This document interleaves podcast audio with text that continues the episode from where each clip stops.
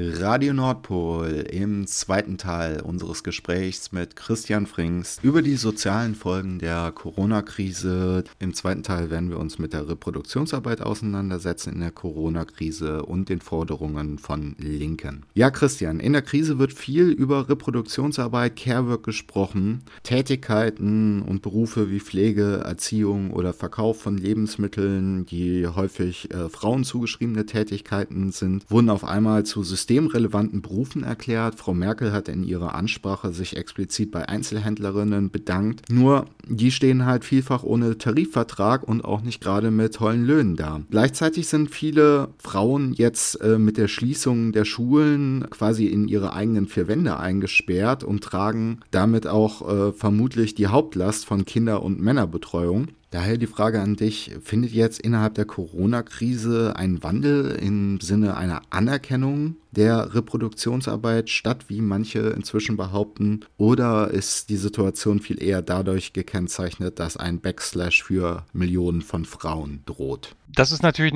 eines der größten Probleme. Die Frage, wer macht eigentlich Reproduktionsarbeit? Weil wir befinden uns ja jetzt in einer Situation, wo massenhaft Menschen in ihren Wohnungen mehr oder weniger isoliert sind, eingesperrt sind. Und das wissen wir, die ganze Last, diese Situation zu bewältigen, die liegt natürlich traditionellerweise in einer, einer patriarchal und sexistisch strukturierten Gesellschaft ähm, jetzt auf den Frauen. Ob das jetzt dazu führt, dass es also zu einer größeren Anerkennung der Reproduktionsarbeit, wie du sagst, führt, das äh, wäre zu wünschen, aber das bezweifle ich, sondern was faktisch passiert, was äh, wir auch in unseren bekannten Kreisen mitbekommen, ist, ähm, auf die Frauen wird, wird die besondere Herausforderung dieser Situation der Isolation abgewälzt. Du musst dich halt um die Kinder zu Hause kümmern. Die Mütter müssen gucken, wie sie mit der Situation fertig werden. Das ist eine extrem belastende Situation. Also wer sich um Kinder kümmert, irgendwie weiß, was das bedeutet. Normalerweise sind die ja tagsüber im Kindergarten oder in der Schule und wenn du die jetzt den ganzen Tag in der Backe hast, das ist eine extreme Belastung und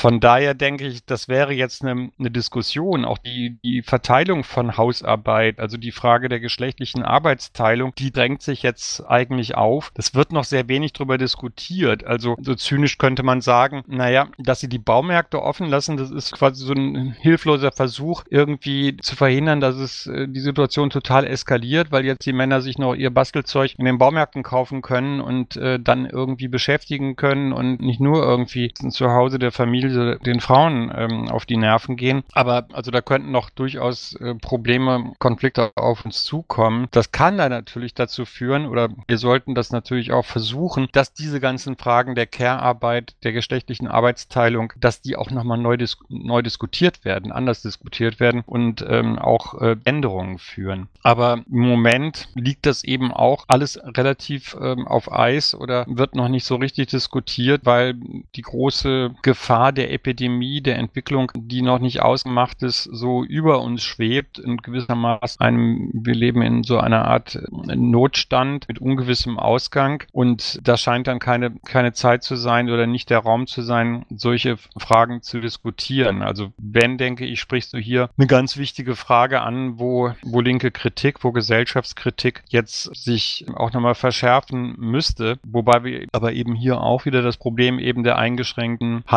Handlungsfähigkeit haben. Also es wird sich jetzt zeigen, also auf den obersten Ebenen wird ja schon auch äh, darüber geredet, wie sieht das mit der Unterstützung für Frauenhäuser aus. Wir müssen davon ausgehen, dass dann ein größerer Andrang denen bevorsteht. Wie ist das mit der Finanzierung? Also auch das wäre natürlich jetzt die Möglichkeit zu sagen, ja, das, da müssen jetzt schnell Hilfen geschaffen werden. Und das wird ein bisschen davon abhängen, wie sich die Situation weiterentwickelt entwickelt. Vielleicht wirft diese Corona-Krise als so eine Art Brennglas nochmal ein Licht auf das Verhältnis von Lohnarbeit und Reproduktionsarbeit im Kapitalismus ganz allgemein. Also wie kommt es denn eigentlich dazu, dass so Tätigkeiten wie Pflege, Erziehung oder Verkauf von Lebensmitteln ja im Grunde eher Berufe sind, die nicht so anerkannt sind und meistens eher den Frauen zugeschrieben werden. Vielleicht könntest du dazu uns noch ein bisschen Aufklärung geben. Die Entwicklung der Lohnarbeit als die typische Arbeitsform im Kapitalismus, die geht ja relativ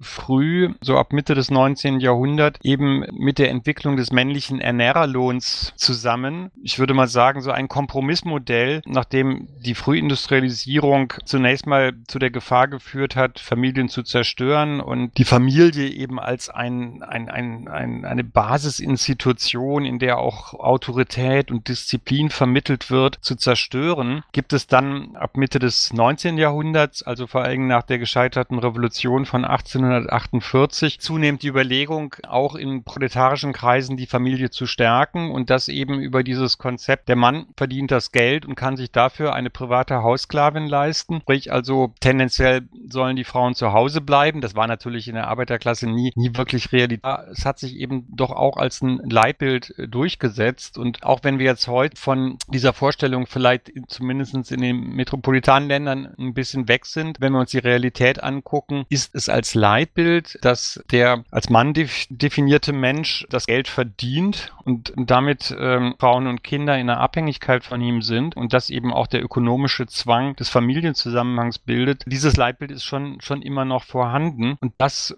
so jedenfalls die feministische historische Forschung, ist wohl einer der Hauptgründe, warum alle Tätigkeiten, Berufe, die nah an, an Pflege, an Versorgung, Ernährung und so weiter angesiedelt sind, dass dort eben viele Frauen arbeiten. Es wird ihnen sozusagen als äh, ihre Grundqualifikation, Fähigkeit irgendwie in einer äh, biologisierenden Weise eingeschrieben. Und das wiederum führt dazu, dass wir dort eben sehr viel geringere Löhne haben, dass es auf der einen Seite eben nur als ein Zuverdienst ausgegeben wird und andererseits als eine Arbeit ohne große Qualifikation, die sozusagen mehr irgendwie im inneren Wesen der Frauen sowieso angesiedelt ist. Also so eine sexistische Einstellung führt dann auch dazu, dass dort die Löhne geringer sind, dass die Absicherung meistens nicht so gut ist, dass es oft auch so Grenzbereiche zwischen wirklicher Lohnarbeit und Haushalt sind, wenn wir nur an die ganzen Menschen, die in der häuslichen Pflege arbeiten und so weiter sind. Und da hast du natürlich recht, das wäre sozusagen das, das eine der positiven Aspekte dieser Corona-Krise, dass solche Sachen deutlicher sichtbar werden, dass sie äh, deutlicher kritisiert werden können. Und anfangs sagte eben auch grundsätzlich mal zu fragen, was sind notwendige Arbeiten, wie werden sie durchgeführt, dass diese Aufspaltung in Lohnarbeit fürs Kapital, das ist systemrelevant, Hausarbeit, Reproduktionsarbeit, Kinderarbeit, also Arbeit an Kindern, das ist mehr so was Privates, also diese Trennung auch von privat und öffentlich, dass das radikaler in Frage gestellt werden könnte, wenn wir eben darüber an, wieder, wieder anfangen, darüber zu diskutieren, was, was sind überhaupt wichtige Arbeiten. Und dann bekommen zum Beispiel solche Sachen auf einmal einen ganz, ganz anderen Stellenwert. Dann ist vielleicht nicht irgendwie die Produktion von solchen Spielzeugen wie Autos, auf die wir vielleicht eh mal bald verzichten sollten, ist nicht das Entscheidende, sondern das Entscheidende ist, wie wir uns gegenseitig um uns kümmern, wie wir zusammenleben, wie wir unser Leben gestalten. Und dann würden diese ganzen als Reproduktionsarbeit bezeichneten Tätigkeiten einen völlig anderen Stellenwert bekommen. Dann könnten wir auch anfangen zu diskutieren, warum es überhaupt diese komische Form der geschlechtlichen Arbeitsteilung gibt im Haushalt und in der Gesellschaft. Corona-Krise würde vielleicht die Möglichkeit bieten, ähm, diese ganzen Fragen nochmal viel radikaler zu stellen. Aber auch dazu müssten wir natürlich jetzt nicht nur diskutieren und so schön und gut das ist, irgendwelche Forderungspapiere schreiben, sondern es müsste auch was Praktisches in der Gesellschaft entstehen. Es müssten sich Bewegungen bilden. Du hattest es eben angesprochen, in der Linken existieren verschiedene Forderungen bzw. Forderungskataloge, die einen fordern ein Grundeinkommen, die anderen fordern Erschwerniszulagen für Beschäftigte. Gleichzeitig kommt auch aus einer anderen Richtung die Idee von einem Mieterinnenstreik, also die Frage nach, äh, wie sollen die Leute eigentlich ihre Produktionskosten decken können. Wie stehst du zu diesem Potpourri an verschiedenen Forderungen und was könnten deiner Ansicht nach äh, Ansatzpunkte für eine linke oder auch linksradikale Politik in und vielleicht auch nach der Corona-Krise sein? Ja, ich, ich verfolge das auch.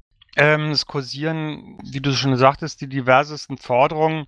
Wenn man sich das jetzt mal so anguckt, an vielen Punkten ist es auch eine gewisse Hilflosigkeit, weil ohne jetzt irgendwie eine gesellschaftliche Bewegung, eine Macht zu haben, können natürlich alle Mensch, möglichen Menschen oder Gruppen jetzt Forderungspapiere aufstellen. Das führt schon teilweise zu grotesken Situationen, dass am, am, am Mond, als das Kabinett beriet, was sie jetzt alles in dieses Gesetzespaket reinschreiben, ging dann über eine Liste die Forderung irgendwie, es sollten Wohnungskündigungen wegen Mietrückständen, das sollte doch ausgesetzt werden. Das müsste jetzt unbedingt auch in die Forderung rein. Zu dem Zeitpunkt äh, hatte die Regierung das entsprechende Gesetz schon verabschiedet. Also da hinkt manchmal, manchmal hinken dann die Forderungen sozusagen den, den Realitäten hinterher. Erschwerniszulagen, ja klar, das ist auch eine gute Forderung. In Frankreich hat gerade eine große Supermarktkette mit ähm, 60.000 Beschäftigten einfach mal so gesagt, sie kriegen jetzt alle eine pauschal 1000 Euro als Erschwerniszulage, weil sie dankenswerterweise diesen Job auch jetzt weitermachen. Klar, da kann man dann auch nochmal Druck machen. Sowas wird passieren. Nur im, im Moment ist es halt äh, interessant zu sehen, wie eben teilweise auch schon von oben oder so, weil es an allen Ecken und Enden brennt, Sachen angeboten werden, äh, Gesetzesänderungen durchgeführt werden, Geldzahlungen wie jetzt hier diese Supermarktkette ausgeschüttet werden, wo man äh, vor ein paar Wochen im Traum nicht äh, hätte dran denken können.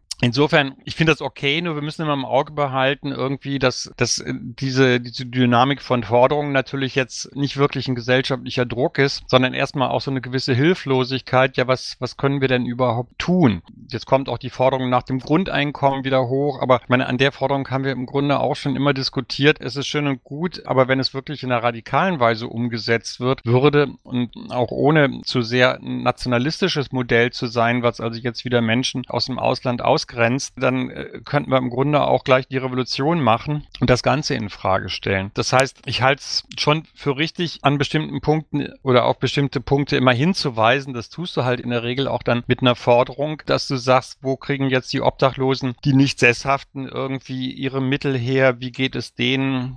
Sind die Menschen berücksichtigt und so weiter und so fort. Das ist alles richtig, aber wir müssen uns auch die große Frage stellen, wie wir handlungsfähig werden, an welchen Punkten dann auch tatsächlich von unten Druck aufgebaut werden kann. Da ist zum Beispiel die Frage, was, was könnte man überhaupt kollektiv tun in einer Situation der weitgehenden Isolation? Und da taucht halt auch in anderen Ländern diese Idee auf, zum Beispiel einfach jetzt sofort ab dem 1. April keine Mieten mehr zu bezahlen und die Rechnungen für Strom und Wasser nicht mehr zu bezahlen und zu sagen, das muss dann noch sozusagen durch das politische Kräfteverhältnis entschieden werden, ob diese Gelder jemals zurückgezahlt werden oder ob der Staat das übernimmt. Wenn wir uns Krisenverläufe angucken, wo systemrelevante Banken gerettet worden sind, wo irgendwelche Unternehmen Staatszuschüsse bekommen haben, das haben sie noch nie zurückgezahlt. Warum sollten wir also das, was jetzt in der Krise den Menschen verloren geht, irgendwann zurückzahlen? Das ist natürlich eine große Frage und viele werden auch Angst haben, sich an so einem Mietstreik zu beteiligen,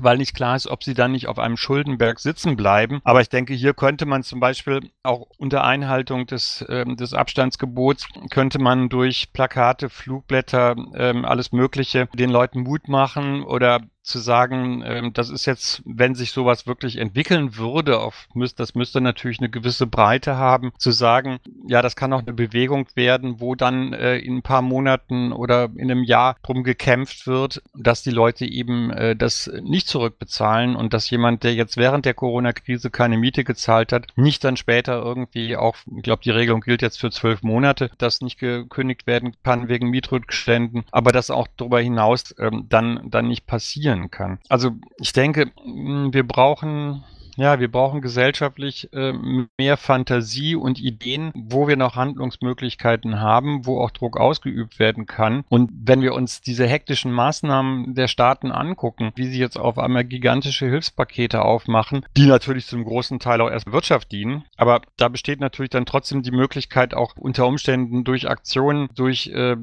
auch von vielen vereinzelten, aber trotzdem gemeinsam durchgeführten Handlungen, das wäre zum Beispiel dieses Nichtzahlen von von, Stromrechnungen und Mieten, wo so ein, so ein Druck signalisiert werden kann, der dann auch dafür sorgt, wie diese Gelder ausgegeben werden. Weil es ist klar, im Moment zielen diese ganzen Hilfspakete natürlich zum größten Teil darauf, irgendwie der Wirtschaft wieder Mut zu signalisieren. Man kann das ja auch quasi stündlich an den Börsen beobachten, wenn dann wieder die Ankündigung wie heute kommt, dass die USA jetzt nochmal ein gigantisches Paket schnüren und alles Mögliche den Unternehmen zur Verfügung stellen, dann gehen die Kurse wieder hoch, dann ist die Hoffnung, Hoffnung wieder da, ja, das kann sich jetzt normalisieren. Wir haben da jetzt nur eine Delle von ein paar Monaten vielleicht. Aber das heißt, sie wollen natürlich damit erstmal den Kapitalismus am Laufen halten durch diese Pakete. Aber das ist jetzt eine offene Situation, ob da nicht sozusagen auch mit, einem anderen Druck eingegriffen werden kann. Insofern finde ich jetzt diese Frage im Einzelnen, welche Forderung jetzt, alle Leute sollen ihre Forderungen stellen, das ist völlig klar, das ist, stellt sie massenhaft, aber das ist natürlich jetzt nicht die entscheidende Frage, sondern wie wir auch durch mehr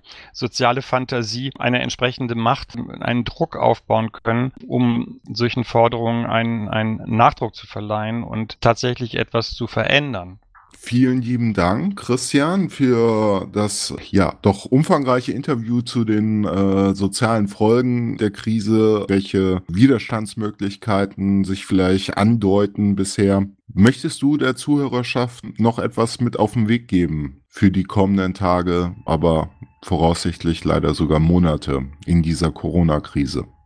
Ja, was soll man sagen? Achtet auf euch und guckt euch um, haltet die Augen offen. Ich denke, wir haben Möglichkeiten. Wir sollten uns nicht irgendwie völlig paralysieren lassen und in, in einer Angst ersticken. Es, vieles ist beängstigend, auch was sich auf staatlicher Ebene tut. Aber wir haben auch bestimmte Chancen und das sollten wir nicht aus dem Auge verlieren. Macht's gut. Super. Vielen lieben Dank an Christian Frings. Nach Köln geht die Grüße vom Radio Nordpol aus Dortmund, Nordstadt.